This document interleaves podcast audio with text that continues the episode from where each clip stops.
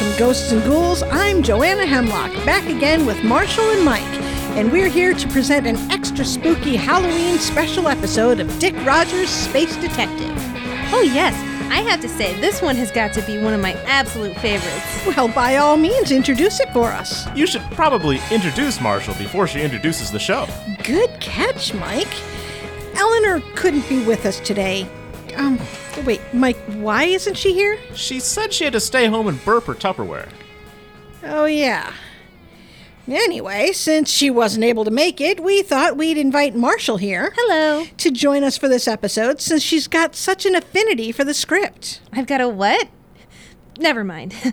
All right, everyone, get your candy buckets ready because we've got the spooktacular Dick Rogers in the case of the undead spaceman. Ooh, very spooky. Before we get started with the episode, I do want to talk about it real quick. of course, that's what we always do here. What's notable about this episode is it's the first time the series delves into horror. Albeit it's still pretty lighthearted and not too scary here, but it's a downward slope from there. well, the original air date of this was October 18th, 1968. No doubt the episode was influenced by the likely recent Dawn of the Dead. Yeah, that must have come out around then, right? It must have. I know it was somewhere in the 60s. Uh, to answer that question, Night of the Living Dead came out October 1st, 1968. Wow, like two weeks earlier. So someone must have seen that film and fast tracked an episode into production. Well, it probably didn't help that at the time, pulp sci fi was on the decline, so they were probably looking for anything to draw in audiences. Superhero comics were having similar issues as well. Sorry, I- I'm getting some feedback in the audio. Is that on the recording? I, I can't find the source of it. None of my equipment is responding. Oh my god, are we being hacked? Yes, actually. Wait, what? Xanxus? That's not possible. I thought they voted you out of the show. I'm not playing pirate radio here to argue about what is or isn't possible. I'm not about to sit here and let you waste a Halloween special on Dickhead Rogers. But didn't you die? What? In the last episode of the trilogy that introduced you, you definitely died. Yeah, that's what retcons are for. Somebody must have liked me enough to bring me back. Oh, you hear that? That's the sound of me muting your mic. So, today's episode was originally broadcasted whenever the references make sense. And if you really want, you can pretend this episode isn't canon like a Treehouse of Horror episode.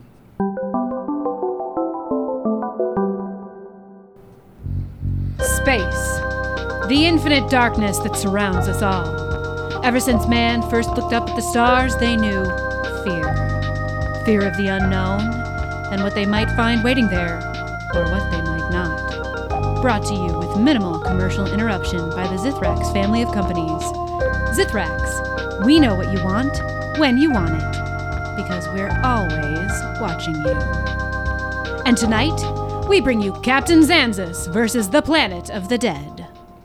I woke like most protagoni of these things often do, with the worst hangover of my life, as if the devil himself decided to punch me in the face repeatedly for like a million years. I sat up and noticed the woman lying next to me, whose name I couldn't remember. Frankly, I doubt she gave it to me in the first place, but I sure gave it to her, if you know what I mean. Anyway, from the looks of it, I think she was one of the dancing girls from the club I was at last night. And that's assuming I can accurately remember last night. It wasn't until I climbed out of bed that I noticed how swanky the hotel room was, but it didn't really tell me about where I was. A trip to the window answered that question. I pulled the curtain back and was met with excruciatingly bright sunlight. My vision was flanked by tall buildings with signs that would be illuminated come nightfall. I looked down and I could see what should be streets, but instead found dark swamp water. Then I remembered where I was. This was what was commonly known as Swamp Vegas, official designation HB 598 or Harbinger 5. This was a little mud ball on the edge of the known universe. Imagine if Vegas and Venice were the same place and that place was Louisiana. The majority of it is swampland, and due to that and its location, the intergalactic mafia took a liking to the place, and here they built one of the largest casino resorts in the universe. But not just casinos, bars, restaurants, and my favorite, gentlemen's clubs, as they make me call them on the radio. But you know what I'm talking about. I like to come here and lay low after big heists or whenever I need to keep the GIF off my radar for a bit. They were paid to pretend this place didn't exist, which kind of made it neutral ground. But then my date from last night was awake. So, do you want to get breakfast? We got dressed without saying a word to each other, and I paid her for her generous services from the night before. The two of us left the hotel room and we went our separate ways. I was on a mission to fill my gut and deal with this damn hangover, and it was down in the restaurant attached to the hotel where I found my salvation.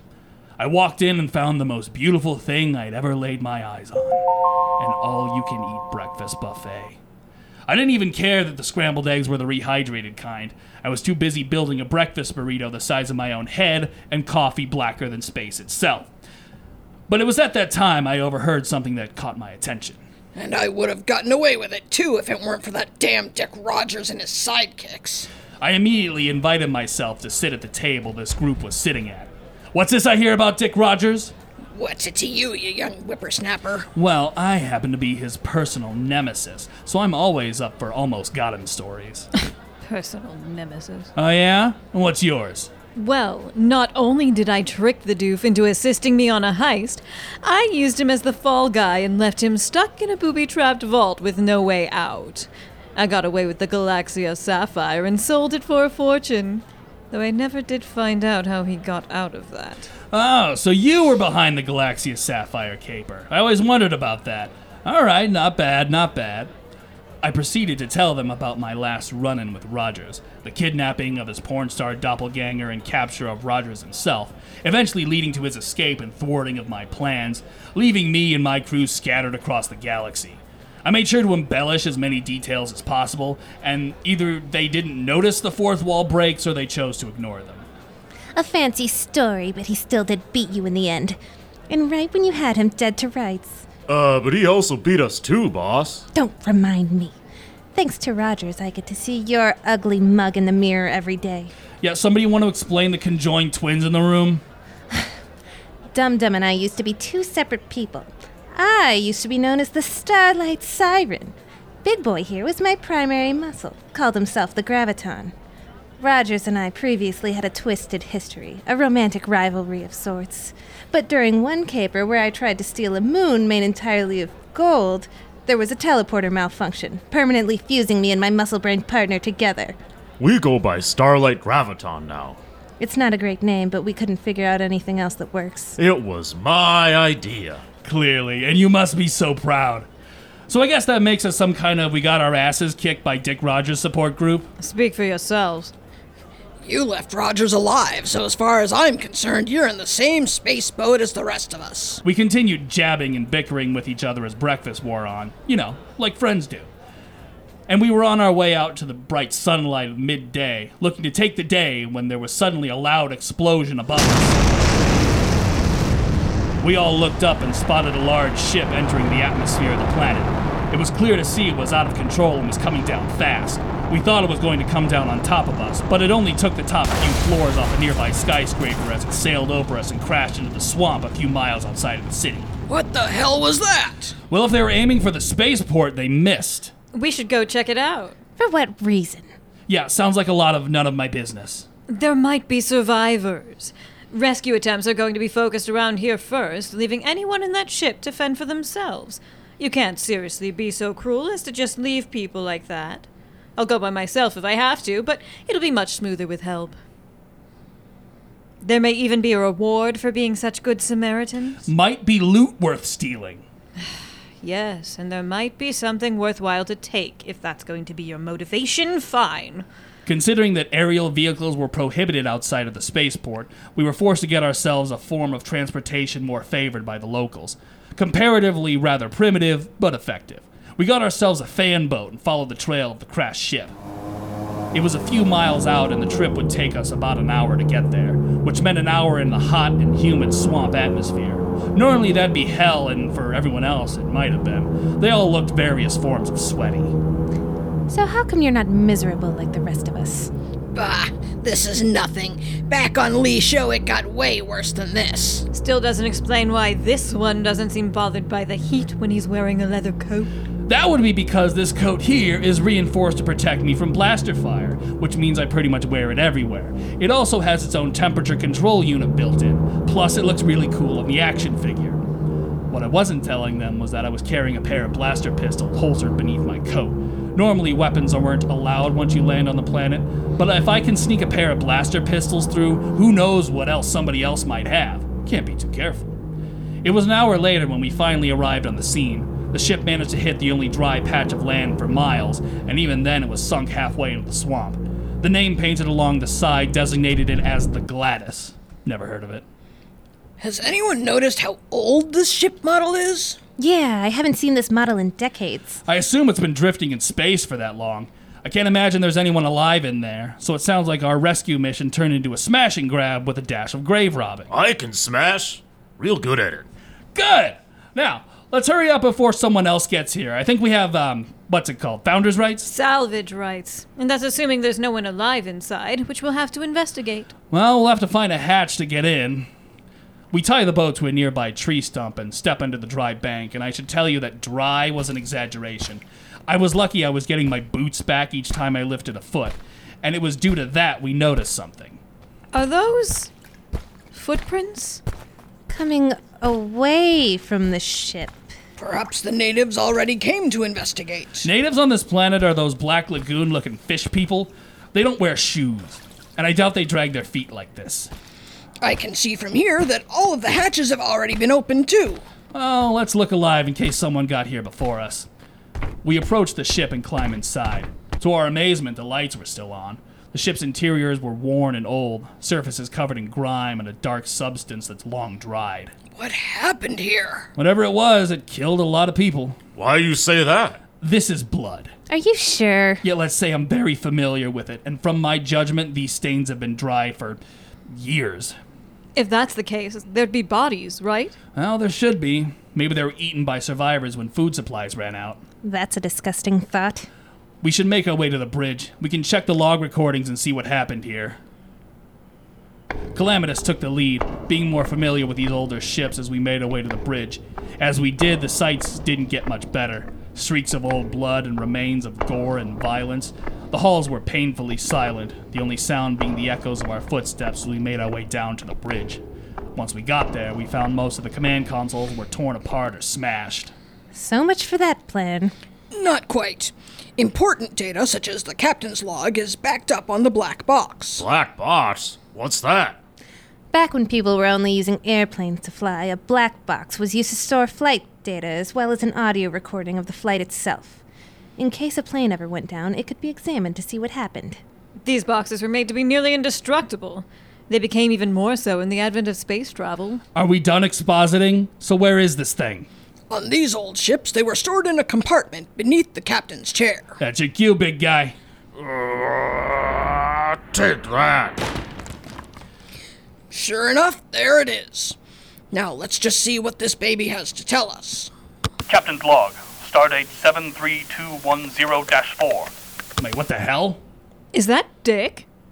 That's not possible. From that stardate, he'd have to be older than me. We returned from a successful mission, charting a newly discovered star system. We are just on the edge of our own galaxy when we picked up a distress signal. Per GIF regulations, we followed it and discovered a lone astronaut drifting in space. We brought the man aboard and secured him in the medical bay, where he could be examined by Professor Willis. The following is a recording of our conversation.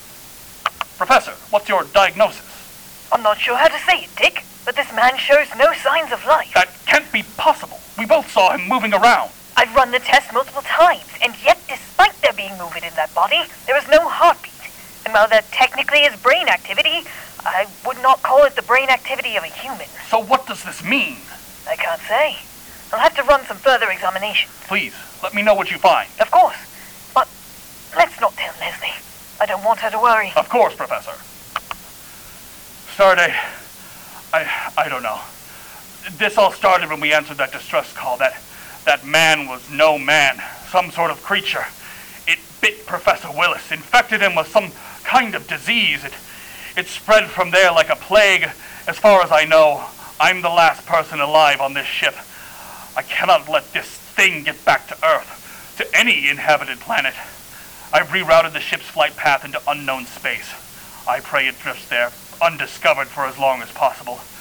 If we're lucky, it'll be sucked into a black hole or, or a star. I've destroyed any means of them being able to change course, and I've jettisoned all the escape pods except for the one I've sealed myself inside now. I. Dick! Dick, please! Please let me in! No, Leslie, you know I can't. You're already dead. Let me in! Oh, let me in! Let me in! I'm sorry, Leslie. I. I can't. Dick! I love you! I know. That. That's the end. Holy sh.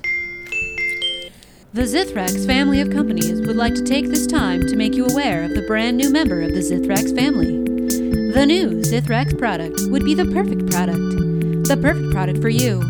Use the product on your car. Use the product with your family. Your wife will love the Zithrax product. Your neighbor will be so jealous of your brand new Zithrax product. Your pets will be so grateful you finally got this Zithrax product. You will be the envy of the Homeowners Association. Daryl from accounting will want one too, because he's a lowly follower. Not like you, you trendsetter. The Zithrax product will get you a raise, that's a promise.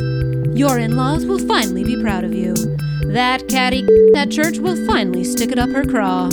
When you die, St. Peter will let you cut to the front of the line past those pearly gates if you buy the new Zithrax product. Call your local Zithrax dealer and let them know that you want the new product today.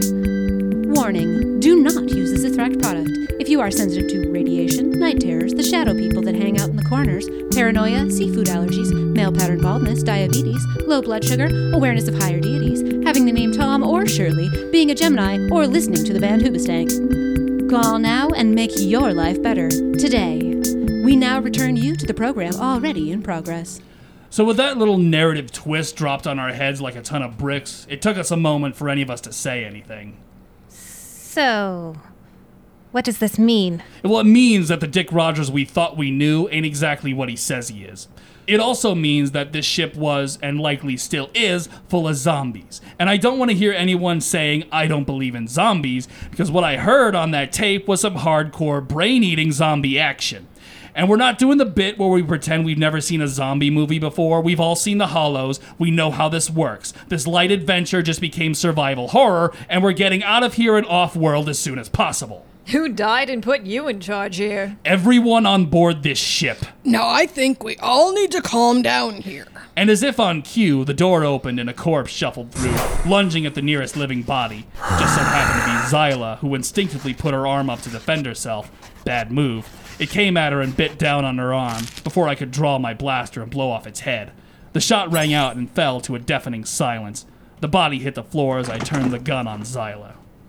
Let's not make this harder than it has to be. Wait. No, no waiting. We all know how this works. Get bit and you're done. No negotiations. Zyla reached up and began to peel what I now realize is artificial skin from her arm, revealing metal beneath. And you were going to tell us you were a cyborg when? Last I checked, it was none of your business. Any other augmentations we should know about? Just the arm and the wing implants. And no, I can't fly any of us back to town. They're strong enough to carry me and me only. How did you get a gun? What? What does that matter? They screen you for weapons when you enter the spaceport. I know. I was there. Are you telling me you didn't sneak weapons past security? I'm a thief. My Or charm is not the only weapon really. I I need. punch things. Great. So I'm the only one here who's actually armed. Alright, so here's the plan. This is a gift ship, yeah? Which means they probably still have weapons aboard. So we find an armory or a weapons locker or something. There's no telling how many of those things are still aboard. A ship this old, would they even still work? That's assuming there are any left. I assume the crew fought back during the initial outbreak. If they didn't know what a zombie was, they might not have wanted to shoot their own. It's better than nothing. I don't have enough ammo on me to take them all. So if we're done, I suggest we get moving before more show up. I've downloaded a copy of the ship's schematics. There's a security armory just down the corridor. Well then, let's get moving. I'll take point. Zyla and Graviton stay behind me. Anything that gets past me is yours. Smash the heads and do not let them bite you, and Calamitous will navigate. The mood got tense as we prepared ourselves. Beyond the doors were a collection of zombies that had filtered out from their hiding places. They turned to us as we stepped into the corridor. They growled and moaned in our general direction as they shuffled our way. Thankfully, they were slow as we made our way down the hall. They were sparse enough that we could wait for them to get close before disposing of them. Problem was that even my laser blasters made noise, and that noise drew attention. The crowd began to thicken as we went deeper, but we managed to barely make it to the security arsenal before slipping in and locking the door behind us. All right, grab everything you can carry. Those doors aren't going to last forever. If this ship is so old, will these weapons even work? GIF standard protocol is that all weapons be atmospherically sealed when in storage, meaning they could sit here for eons and they'd work as well as the day they were made. Seriously, they don't even preserve their food this well. But what they do with their guns? God bless America. With equipment locked and loaded, all that was left was making our escape through the same door that we came in, which by now had a swarm of zombies trying to beat it down. All right, everybody, I'm going to make this quick. Rule number one make your shots count. I do not want to be clipped by friendly fire. There are no other rules. And with that, it was hunting season. Guns at the ready, we threw the doors open and met the tide with a wall of bullets. The tight corridors of the ship came to our advantage, bottlenecking them into a more manageable lineup. We pushed through the crowd and made a rush to the nearest hatch to the outside world. Turns out it was much faster to just let the Starlight Graviton burst through. Thankfully, our boat was still there, and we climbed aboard and shoved off, speeding back to the city as fast as we could. I think we have to address the reality of the situation at hand. And that is? By the time we reach town, it may be already too late. It's obvious those things escaped the ship before we got there. We probably went right over top of them as we came in. So, either way, the plan is once we get into town, we stop for nothing and no one and go straight for the spaceport. Try and preserve as much ammo as you can. No stupid heroics. You'll just get us all killed. Easy for you to say. You're probably used to leaving people to die. I get that this is the part of the story where the stress starts to get to us and we tear into each other, but regardless of how you feel about the merits of my character, it's what's going to get us out of here alive. Hard to trust a pirate. That's true. How do we know you're not going to stab us all in the back when it most benefits you? You don't. True, I could just slip away during a fight and make my escape, but I can also say the same about the rest of you. Let's be real, none of us are angels here. We're all thieves, liars, con men, and criminals. We're all here because we screwed someone over at some point. Enough! We get your point. We're all scumbags and we can't really trust each other. But fighting amongst ourselves is not how we'll get out of this. So, just for now, let's try to trust each other. No double crossing, no backstabs. Deal? Deal. Stealing my thunder. The rest of the ride was silent, dread hanging over us as we tried to get back to town as fast as we could. But there was nothing that could prepare us for what we found when we got there. When it hit the fan here, it hit fast. Walkways were filled with people trying to escape the attacking dead. Bodies and crashed boats already filled the waterways. It was clear that the less morally compromised of our group were struggling not to react to the sights as we waded through the carnage, keeping any stray zombies from reaching us as we made our way to the spaceport. So, what happens when we get there and all the ships are gone already? I have an emergency beacon that I can use to try and contact my crew, if there are any left at this point. It'd be a long shot, but it's a backup plan. Problem is, in order to give it enough juice to broadcast into deep space, I have to connect it to the communications array on the top floor of the spaceport. We were all startled by a sudden explosion that brought a nearby building down, but from the rubble climbed something none of us expected. It was massive, and I seriously mean kaiju sized lizard. Its scaly skin seemed dull and straight up missing in places, exposing bone beneath. And just what is that? Salamandra inflammatus. This planet's equivalent to an Earth dinosaur. When the planet became swampland, larger animals like this would get stuck and drown, and their bodies preserved in the swamp. These creatures must have infected it. Any other good news, Brainiac? The monster answered for me, belching a burst of fire across the waterway, melting the walls of a nearby building. It, uh, breathes fire.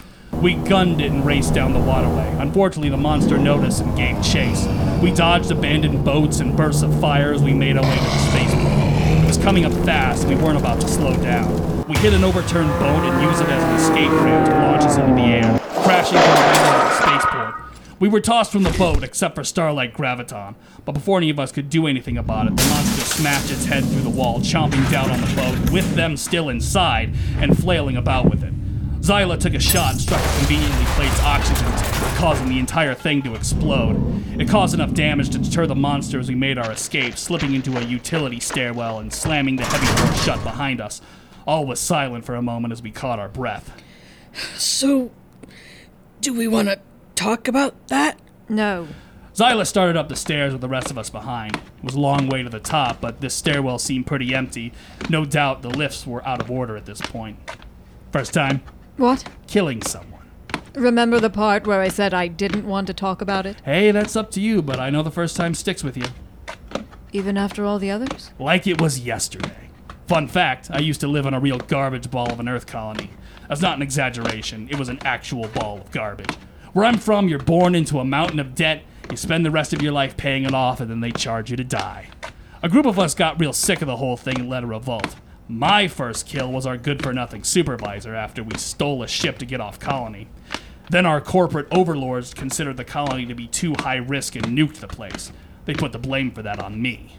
That's supposed to make me feel better? Not really. It's just a retcon to make my character a little more likable. Reminds me And of. we're at the top. Finally, I thought we'd never get there. At the top of the stairwell, the doors opened to the spaceport control center. It was eerily quiet and empty. Calamitous sat at the console and started digging into the system. What are the odds there's still a working ship in the port? Not good. From what I can see in the flight logs, those who could escape during the initial attack already did. Any ships that are left are too damaged to make it off world. Well, good thing we have a plan B then. Removing my wrist communicator, I attached it to the computer console. You'll want to execute the emergency program. Message transmitting. And message received. That was fast. We're in luck then, they must be close. Then I guess I no longer have a need for you. Behind us, in the main doorway, stood a man who appeared to be halfway through the zombie transformation process. He wore a lab coat and his head seemed significantly larger than normal.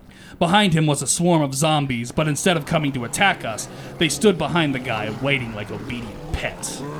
And who do you think you are? You may refer to me as Professor Willis, the most brilliant mind in the galaxy. It was your voice on the recording on the ship.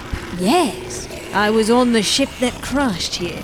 When I was infected by that virus, I used my superior intellect to keep myself from fully turning, allowing myself to control it, and to control the creatures infected by it. I would have been able to spread this across the galaxy. I would have used this to create a true utopia if it weren't for that damn Dick Rogers. Y- you know, Rogers isn't exactly on our Christmas card list either. Shut up, you. There's no room for you and your kind in my utopia. Around him, he managed to pull metal pieces off the wall with his mind or something, because I guess telekinesis is a thing he can do now. But before any of us could attack, a voice broke through the crowd. Daddy? From the horde shuffled a girl, or what used to be a girl. The zombification process much further along. Looked like someone was trying and failing to keep that process at bay. Yes, Leslie, my dear. I'm so hungry, Daddy. It hurts. Yes, I know. You'll have that brain soon enough. It'll make you feel much better. This whole interaction was really gross, frankly, and I wasn't just gonna sit there and watch. I saw an opportunity and raised my gun, shooting the girl. As far as I'm concerned, it was a mercy killing. As the body dropped to the ground, Willis's gaze turned back to us, clearly enraged. Ah! Those metal shards flew at us, and Zyla and I were able to get out of the way. Calamitous was not. They pierced his torso and pinned him to the computer console behind him as the horde broke their obedient trance and began to approach. Zyla went to help him, but Calamitous knew better, pulling one of the grenades from his belt. Go! It's too late for me. I'll try to hold them off. Just go! Roof is the only option at this point. Zyla hesitated but followed as we raced up another set of stairs to the roof, slamming and bolting the door shut behind us. Moments later, an explosion rocked the building below us. Damn it! We're almost there. Now's not the time to break down. Shut up! She pointed her gun at me. She was clearly starting to crack under the stress of the situation. I am so sick and tired of you. You know there's nothing stopping me from killing you here. In fact, I bet I'd be rewarded for it. Yeah, you're probably right, and by this point, I'm sure I deserve that. Out of all the bad guys, I'm the worst. But if you want to kill me or turn me in or whatever, you can do it when we're off this planet. I didn't think she was buying it, but her response was interrupted by the building beneath us shaking. A loud roar told us that the giant monster from earlier was scaling the building. It reached the top, snarling at us. Well, if you're gonna kill me, you'd better do it now before this thing does. Zyla instead turned her gun at the monster. I did the same.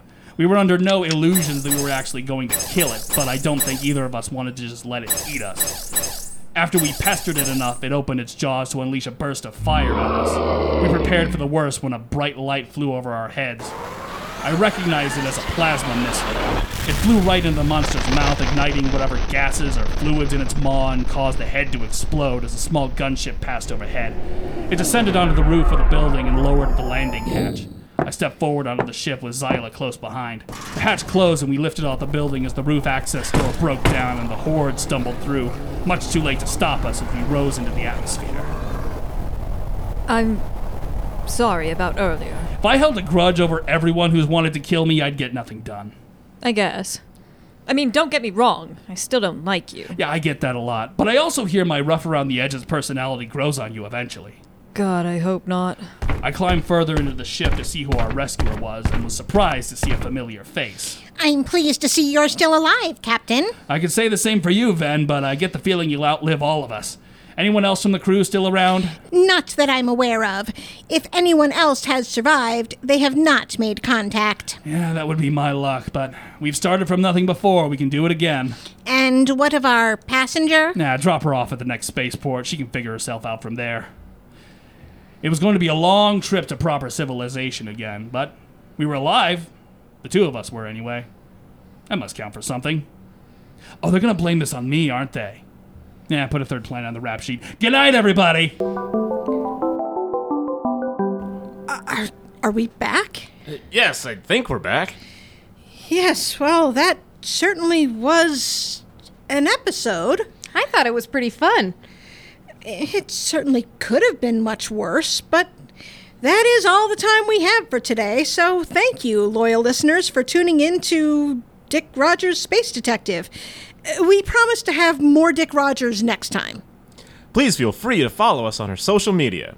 We're on Facebook at Dick Rogers Pod, and on Instagram at Dick Rogers Space Detective, and Twitter at Rogers Space. And you can join the nerds on Patreon at patreon.com slash space underscore detective. And make sure you subscribe on your podcast platform of choice. And maybe leave us a five star rating if you think about it. But be sure to join us for your next Dick appointment. Same space time, same space place. This episode's nerds are Wendy Wilward as Joanna, Calamitous Jenks, and Van. Erica Wilson as Marchal and Starlight Graviton A. Michael Storm as Mike Nutley and Starlight Graviton B. Logan Wright as Xanxus and Dick Rogers. Emily Anderson as Zyla and Professor Willis. And Angela Ventris as announcer, Date, and Leslie. Captain Xanxus versus the Planet of the Dead was written by Logan Wright. Sound design by Michael Storm. Music by Nicholas Johnson. Audio editing by Nicholas Johnson.